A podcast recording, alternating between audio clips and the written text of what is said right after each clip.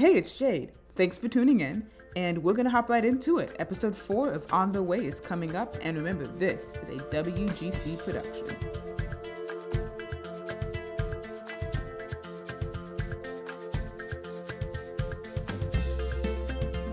Growing up in Jackson, Mississippi, where the population was 80% black, Dizelle never found it difficult to look around a room and find someone that reflected his identity.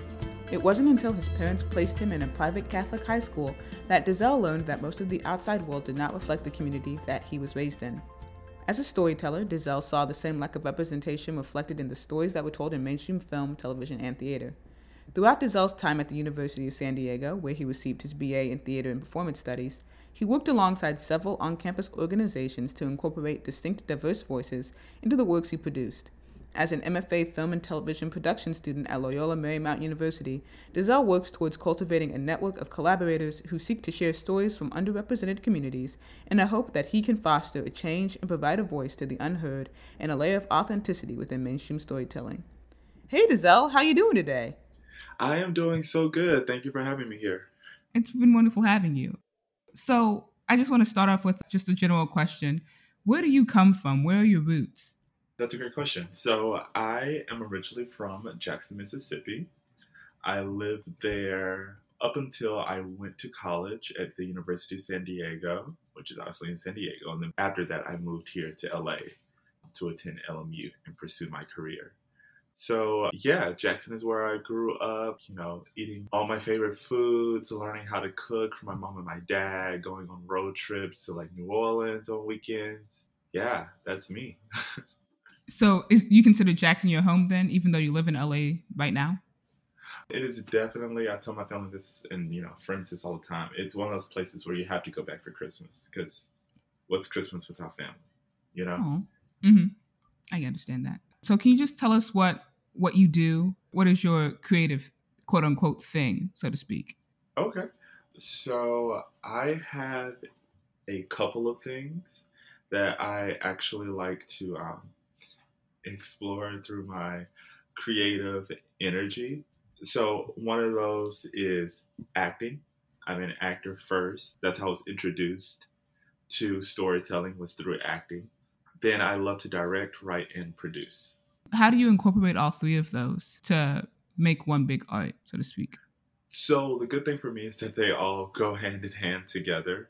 And you know, you can develop a project and write it, and then you need to produce it so that you can direct it. So that is the way that those things are streamlined. But with the development of my new company, Deeply Rooted Pictures, it's allowed me to uh, focus the energy mm-hmm. uh, and streamline it in a way that I can write and develop a project and then go on to direct it, or I can acquire a script that I can then direct, or I could produce for other filmmakers. That's what we're really big on is making sure that we are promoting and championing distinct and diverse voices and giving them the space to explore creativity and imagination, which I think is one of the more fulfilling things that I do. And can you just tell us how exactly did Deeply Rooted Pictures come to be? How did you come up with it? What was the process for developing it? Just share that with us, please. So yeah, Deeply Rooted Pictures came to be. I actually remember the when I imagined it. So I took a class freshman year of college at University of San Diego, and I was in a math class, kind of one of those math classes you take for people who don't need it for their uh, major, mm-hmm. a general core class. And it just, it's one of those where it's just boring and so I was thinking, what else could I be doing today? And I just wrote on my business plan while I was sitting in class. I was like, I want to own a production company. I would really like that. Then it became more focused as I progressed throughout. I majored in theater performance studies. So as I was progressing through, I realized that my passion extended outside of acting and into directing and writing. And what I didn't know is that I also loved producing at the time. I interned at the Old Globe Theater which is where I got a glimpse into how the structure of a large production company worked. And what I really liked about their concept is that they have an artistic director there who is Barry Edelstein currently. And he basically gives the final okay for all the plays that are going to go into the season. And then he gets to choose one per his contract that he gets to direct. And I just thought, oh, that is so nice. It's kind of like having your cake and eating it too, you know? It's like you still like to direct, but you also want to be able to have the say of what stories are being put out there, you know, what voices are being heard, what spotlights are being shown. And on top of that, you get to have at least one project that you can dive back into the creative aspects of it. You know, you don't get lost in the nuance of business. And I remember for Deeply Rooted Pictures, why our mission statement is the way it is, is because as a black gay man, you just see a lack of representation.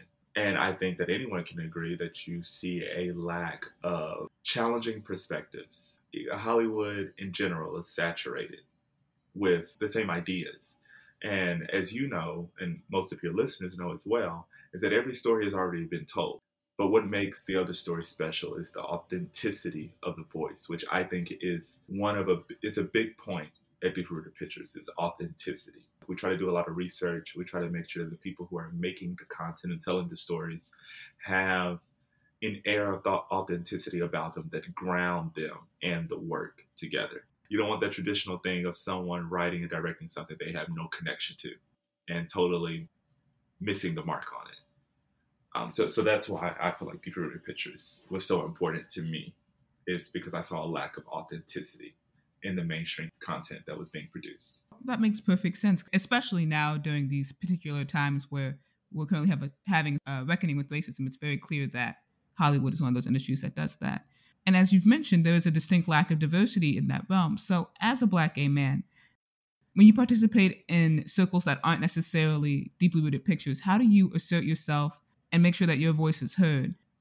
So, what I do is I just speak from a place of truth and I just make sure that I am layering what I am saying with my perspective and my own experiences because that is what contextualizes and gives your perspective that authentic texture if that's if that's making sense. So for instance, when I'm in a room and I'm talking with the director or the producer and you know, I'm really big on casting because I'm also an actor. So I'm very big on diverse casting. I hate I absolutely hate when I see a casting notice that calls for a specific ethnicity, but there is no justification for it for instance, in one of my classes at LMU, we had I had a classmate who I love dearly. He's an amazing guy, and he wrote a script about this injured NASCAR driver. She used to be a NASCAR driver. So we go to the casting notice, and he's like, you know, Caucasian woman. And so I asked why. Mind you, this filmmaker is Korean. So it's like, okay, so why does she have to be white? And you know, he said well, because I don't know anyone other than white people who do NASCAR. And I was like,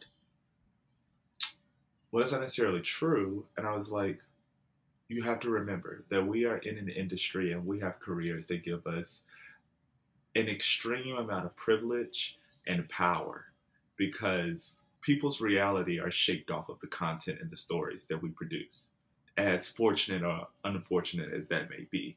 So I told him, You have the power to create that image for someone.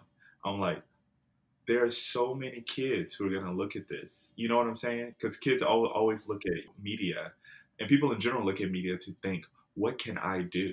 This kind of marks their limitation. So if all you're showing them is that they're never in these spaces, they're not represented or seen in these spaces, they'll never know that those are even options. I told them, think about Think about a little Korean kid or a black kid who can look at your work and say, oh, wow, look at this NASCAR driver. They're not white. That means I can do it too. Because movies have that effect on people. That's the great thing about films and TV is that you look to it for inspiration and then people go off to do amazing things. So th- that's very big on me is reminding people about the power that they have and that speaking from a, a person who is in two marginalized communities that are not represented across mainstream media. It allows me to champion those voices. Mm.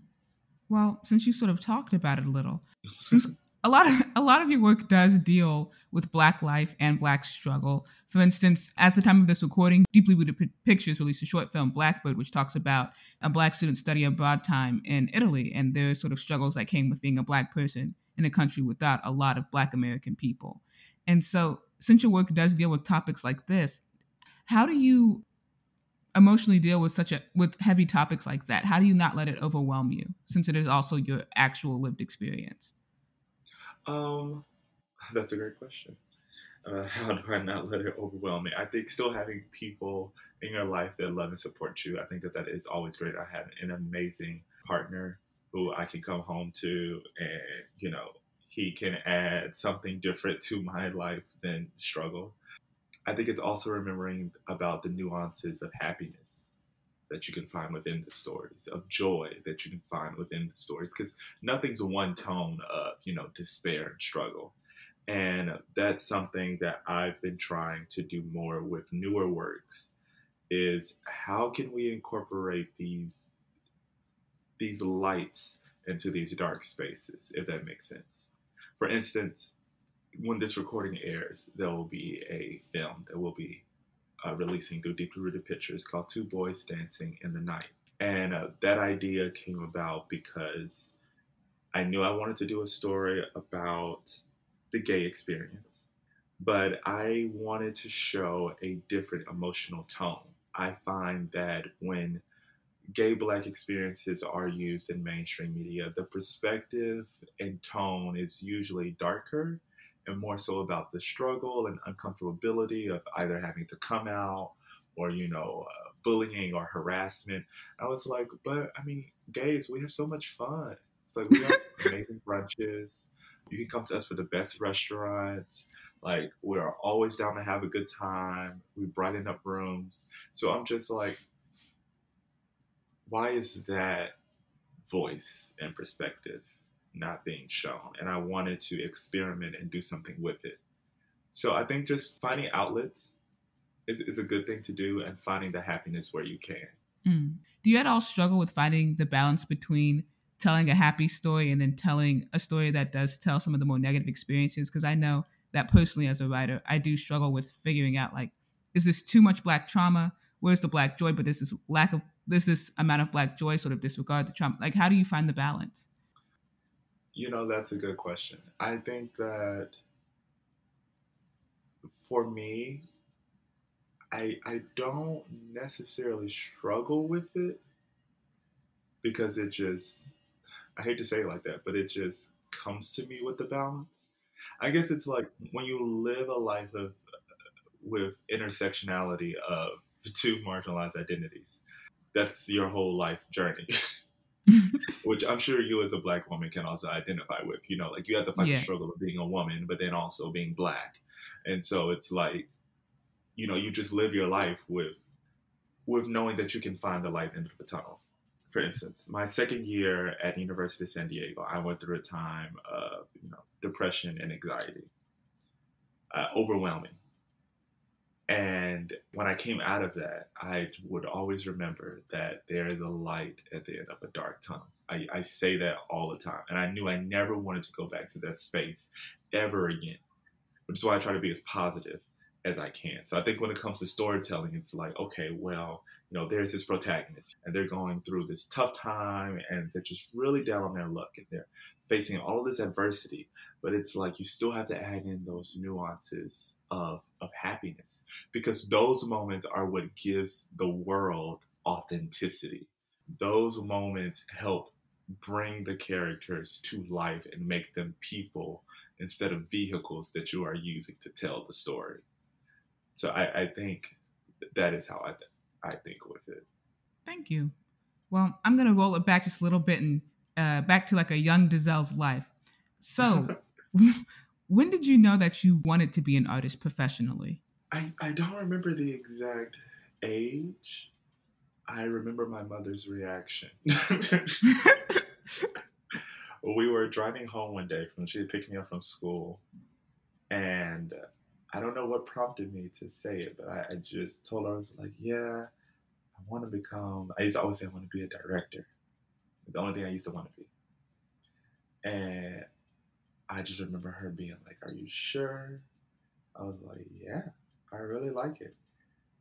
And I think for me, when I knew I really wanted to be professional, I think I do remember it. So most of my life was spent in private education. And then I went to middle school at a public school. And it was my first time at a public school. And I just, as you, like, I don't know if you know or not, but it's a very different experience. It's kind of jarring. No, I am you get familiar. A glimpse of, you kind of get the glimpse of the real world, so to speak. Mhm. And it just every day was just so like it really changed me for I think for the better, but the, needless to say, the school was not properly funded. I do not believe their auditorium. It was like not really maintained or kept. The stage wasn't really good for anything. It was like, yeah, it's a, it is a stage by definition. However, it is probably not functional. So that's that experience. Then I went to high school, and my parents did not want me to go to the high school that was next in line for, you know, when you go to public school, there's Mhm, the next there's one like up. Yeah. Yeah, my parents did not feel comfortable sending me to that one because there was like a graveyard in front of it. It was known Mm. for violence. It just wasn't good. So they sent me to this private school. It was my first time going to a PWI. Culture shock. And this school had just built a new $6 million fine arts complex. I never, never, never seen anything like that before. So it was the first time I saw in an academic setting a stage, and it was for a 500 seat theater. It was brand new.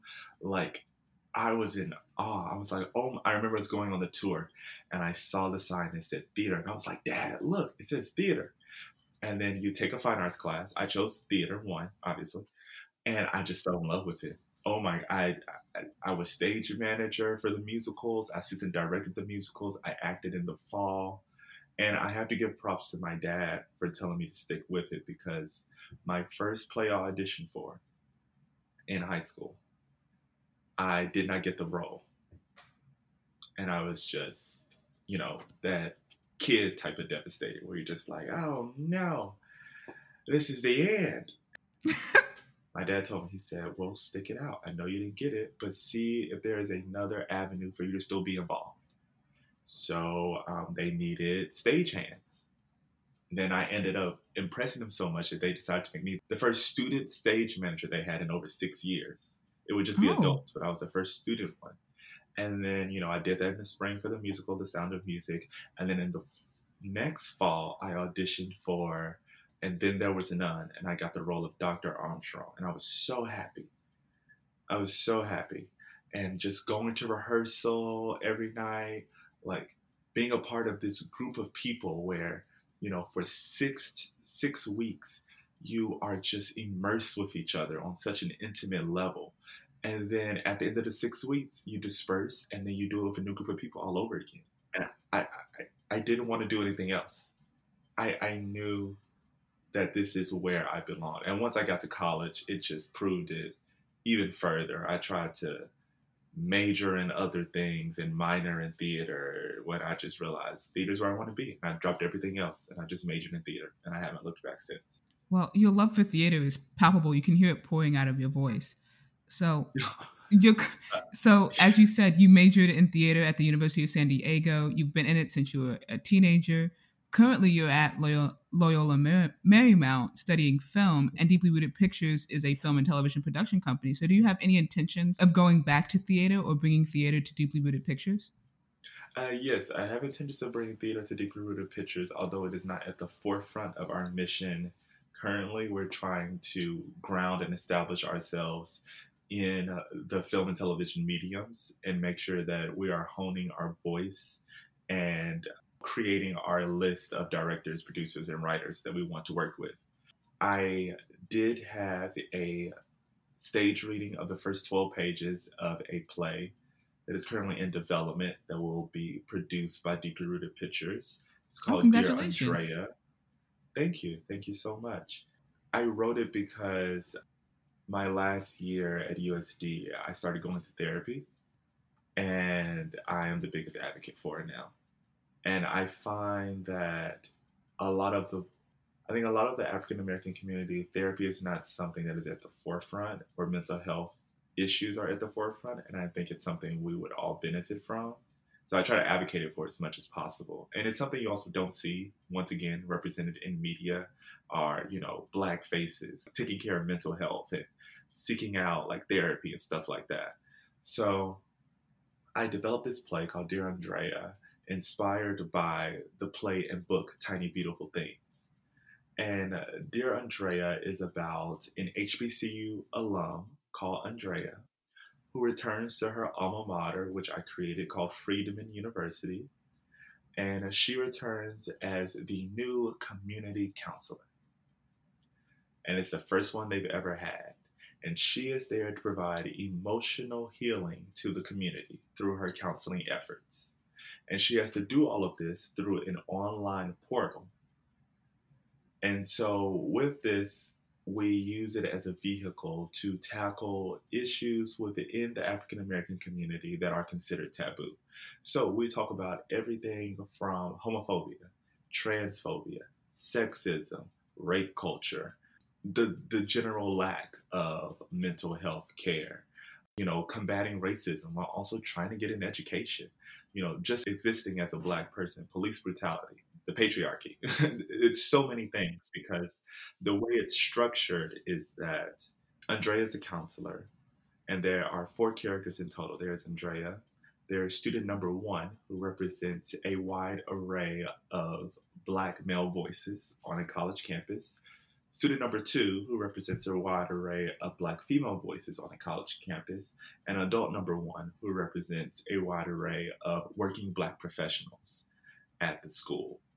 So it has this theatrical aspect to it and this realism, but also a little bit of abstract to it, if that helps.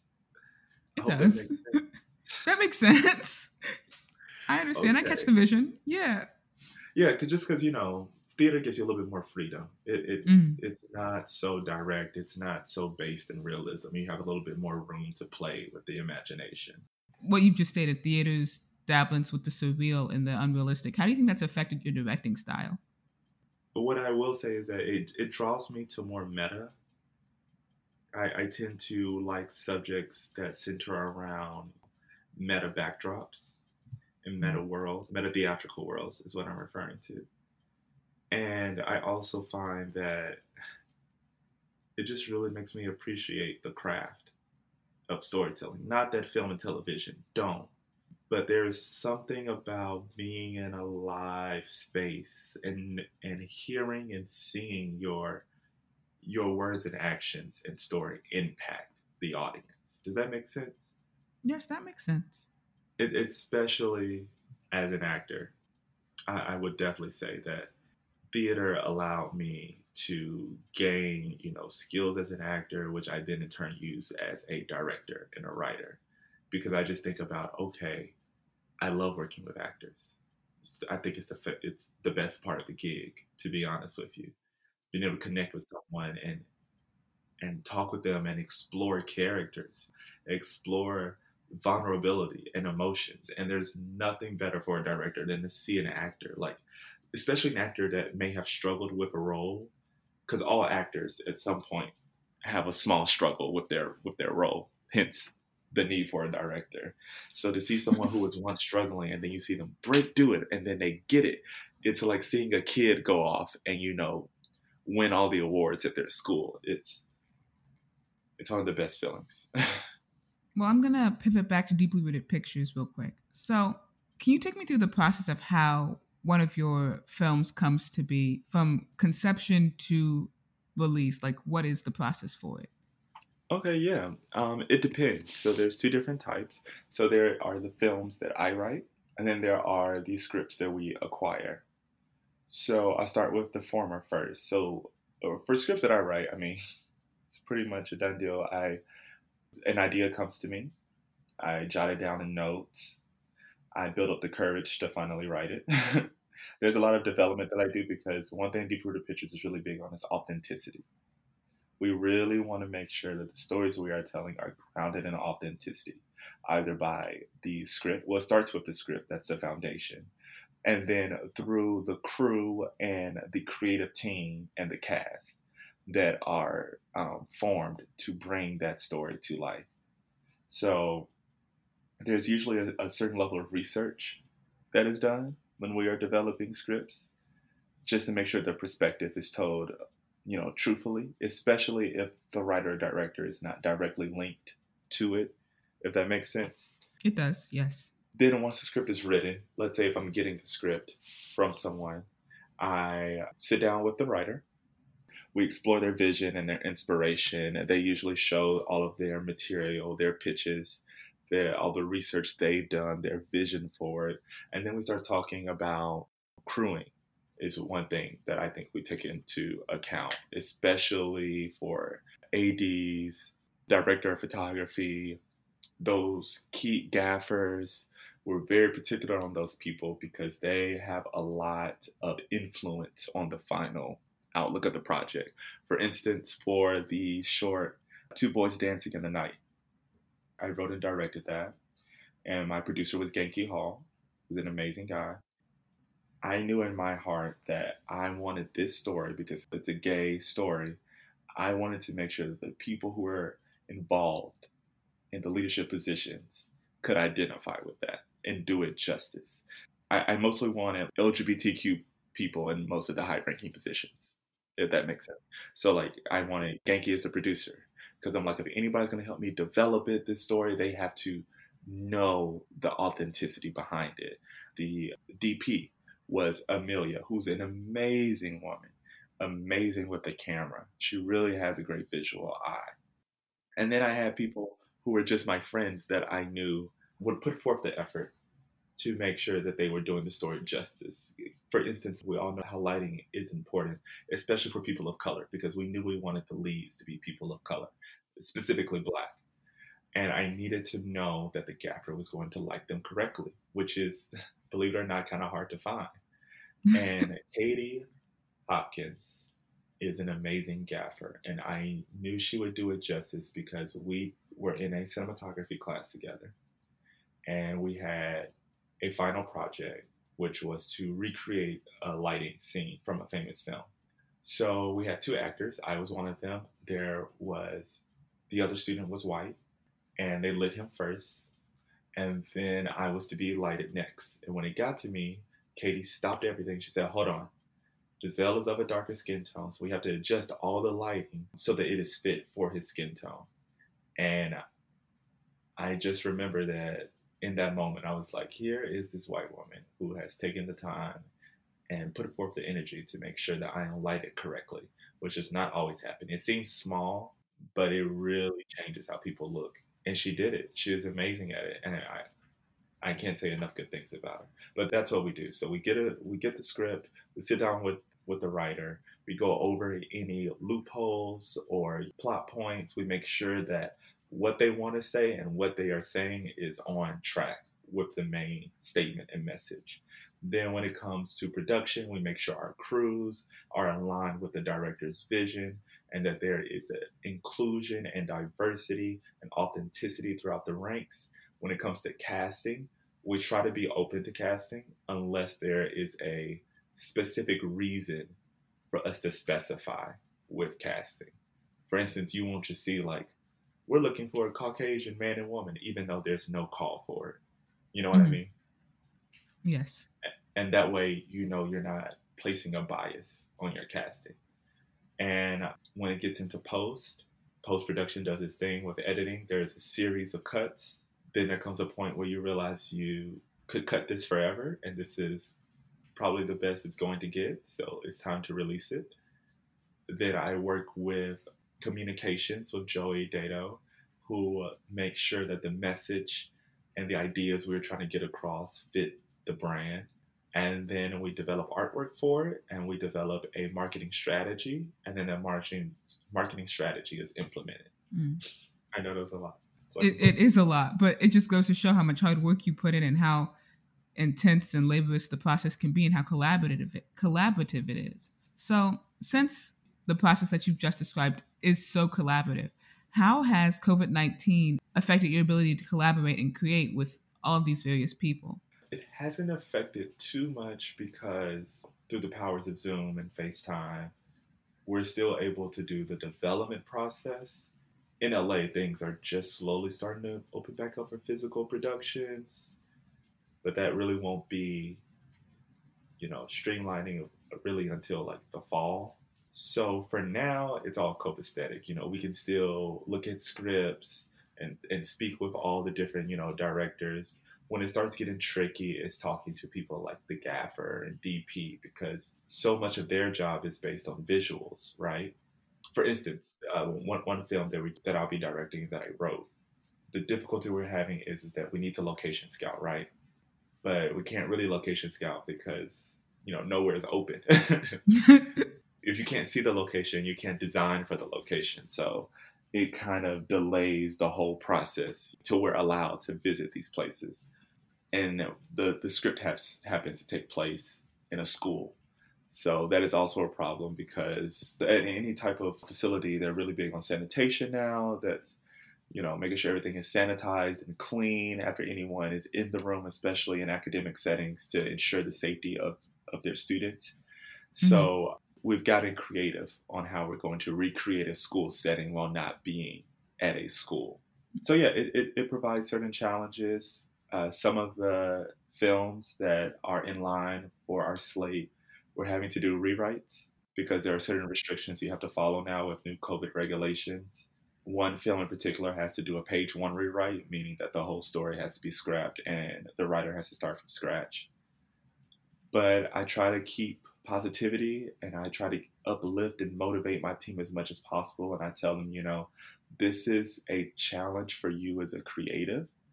And this is actually allowing for you to create new complex ideas because you are being forced to explore the nuances that can be relayed in order to get your point home. For instance, how do you convey love and attraction when you can't touch, when you can't kiss, when you can't hug? You know, you have to get creative. Mm-hmm. So to me, that's thrilling. I find it exciting. Mm-hmm. One thing that I did want to ask so I have watched your films and they have this very artistic and high quality production value. Of course, a lot of them are released on IGTV. So, since you know that a lot of your films are going to be released on IGTV, does this at all affect how you film? Since you know they'll be seen on a smaller screen than typically is expected for a film? Uh, no, because we believe in high quality content. We want to ensure that we are using industry standard equipment and uh, industry standard practices. And although it is being released on IGTV, um, we have to also remember prior prior to COVID nineteen that we were also submitting to film festivals. So we're also mm. creating content with the intention of it being seen on the big screen, either through film festival screenings or before COVID nineteen happened, we were actually in talks to have something released in a theater at LMU's campus, but unfortunately that can no longer be facilitated. So no, we always strive for it to be released in theaters with the sound and the coloring and the imagery. And you're not at all interested in like playing with the fact that the phones are a more intimate medium, so that might change how people see the work. Uh, not necessarily, and the only reason why is because there's no harm in going for the higher quality route especially because when once you compress things, you oh, lose yes. a little bit of quality anyway. So it's almost like a little protective barrier. It's like, well, we kind of know it's going to be compressed. So if you produce it at a higher quality, the compressed result will still maintain a high quality feel and tone to it. So here's a question that I do have. Again, as you've mentioned, you went to undergrad at University of San, San Diego Theater. You're currently in school at Marymount for film. And art is not necessarily one of those things that one has to go to school for in order to be successful. Hollywood is full of stories like that where people didn't go to school and they ended up at the top of the top. So, why did you feel that school was necessary for your journey and how has it affected your journey? Well, uh, for an undergrad, I was raised in a black household. so that says about all that needs to be said. Mm-hmm. It was never really an option of if you were going. The question was, where are you going?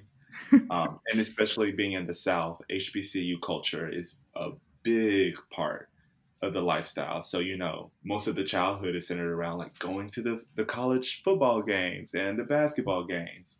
Most of my family are also in academia as teachers. So it, I was always surrounded by that idea. So I went to college for theater because I needed a way to get out of Mississippi. I realized that, you know, I didn't want to be there anymore. I was also not out at the time. So I saw California as like this ticket to freedom. And I was like, can't really go there on my own at 18 and afford to live there. But if you go through college, then, you know, that gives you a reason to be there and you also get education and opportunities. And I was very much looking forward to going to college. I was super excited. So when it came to masters, I think that's when the the more conflicted I felt because like you said, there are so many success stories of people who did not go to school for film per se. They just did it on their own. And I was telling my parents I had this idea. It's coming up on my senior year in college and undergrad. I was like, yeah, I'm gonna move to LA. I'm Gonna just have to start acting and, you know, doing the thing, getting a job. And I was doing a lot of research. I do a lot of research at the time because I did not want to mess up. I did not want to see my dreams dry up in front of me. So all the research I showed was like, you know, if you want to go into acting, like you can't have a lot of debt because then it's kind of hard to get a to have a job that allows you the easiness to start auditioning and doing stuff like that. So I was just like, okay, well, I don't want to go to to get my graduate degree. I can't afford it. And my mom was just like, you should really go. My parents really advocated for it. And I just got tired of hearing their mouth. So I was like, okay, I'll do it. I'll go. So I did it, and it was the best thing because my mom's a veteran. So I had access to her GI Bill. So my move to LA was to go to grad school would be beneficial because I would be getting housing for it mm-hmm. while also getting a degree.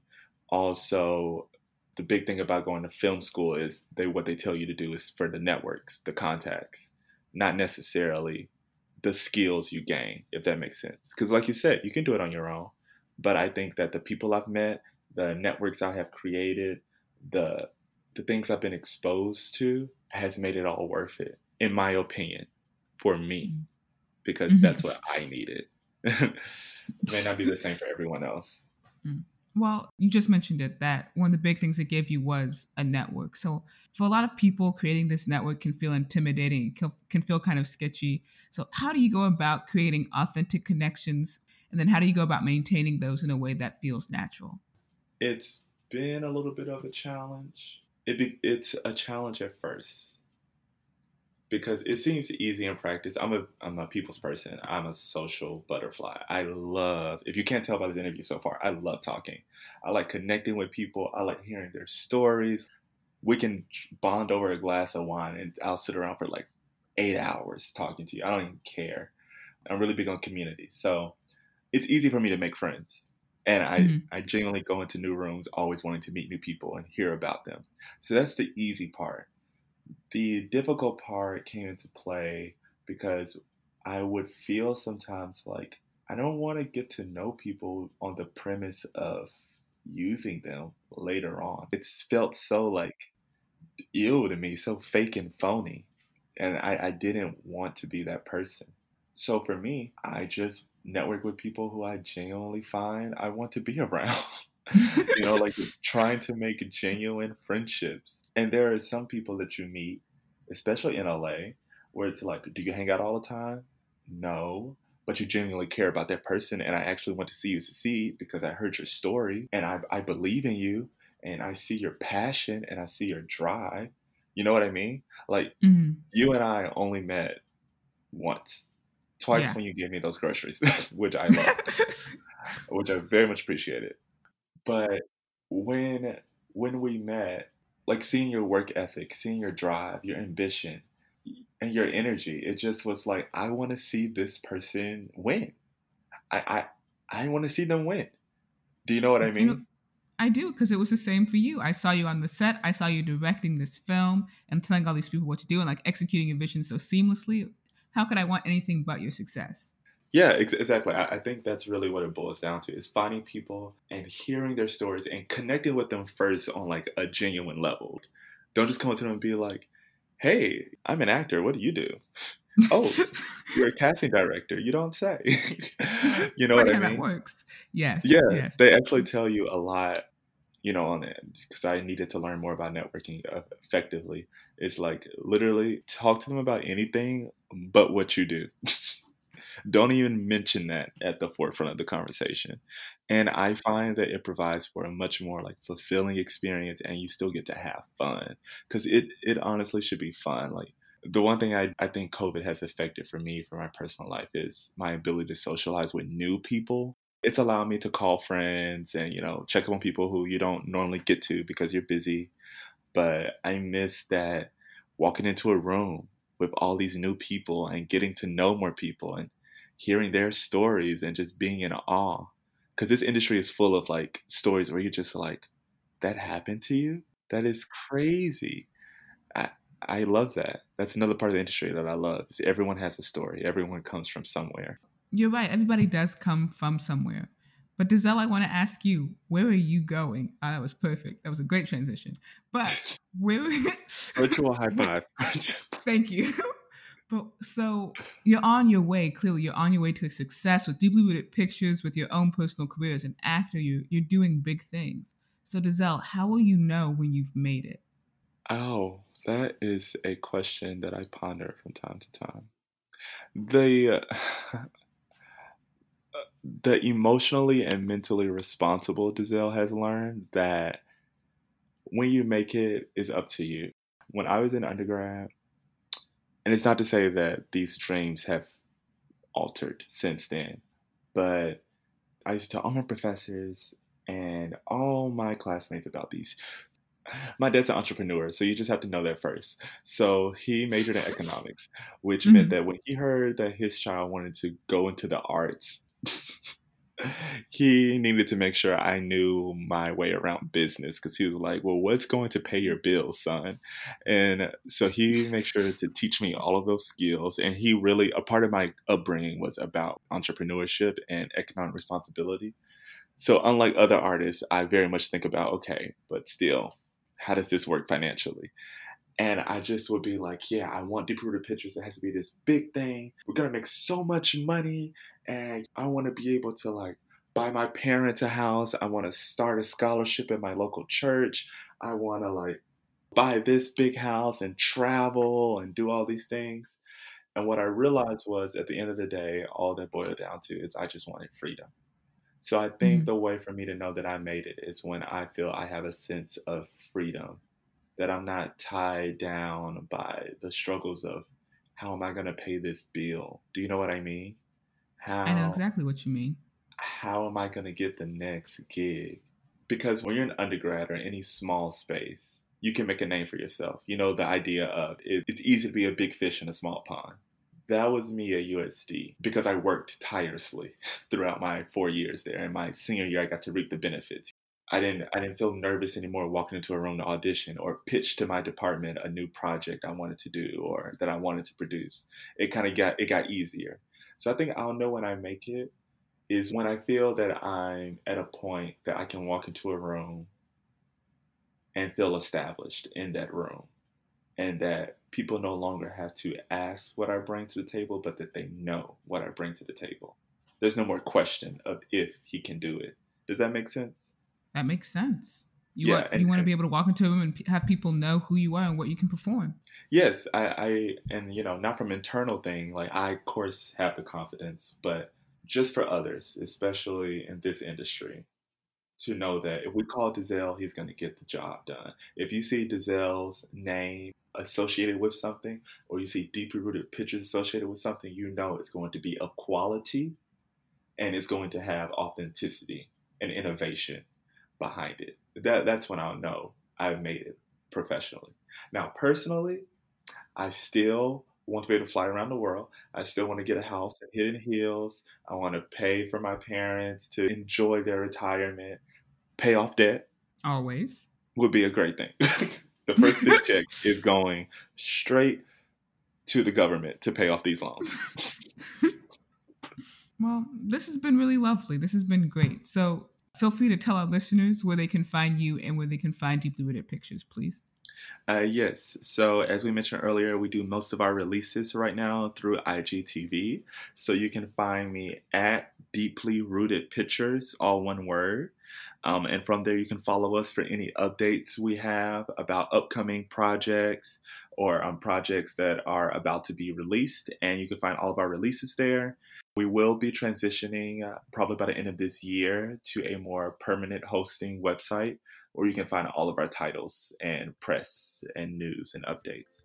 And if you ever want interested in working with us, please message us through Instagram or you can email us at deeplyrootedpictures at gmail.com. And would you believe it? You've just finished listening to episode four of On Their Way, a WGC production. Doesn't time just fly? On Their Way was created, hosted, and edited by me, Jade Madison Scott. The theme was composed by Baggio Alvarado, and the logo was created by Raka Corey. If you like this episode, please leave us a review on iTunes, follow us on Twitter and Instagram at WithGoodCo, or tell your friends to tune in next time.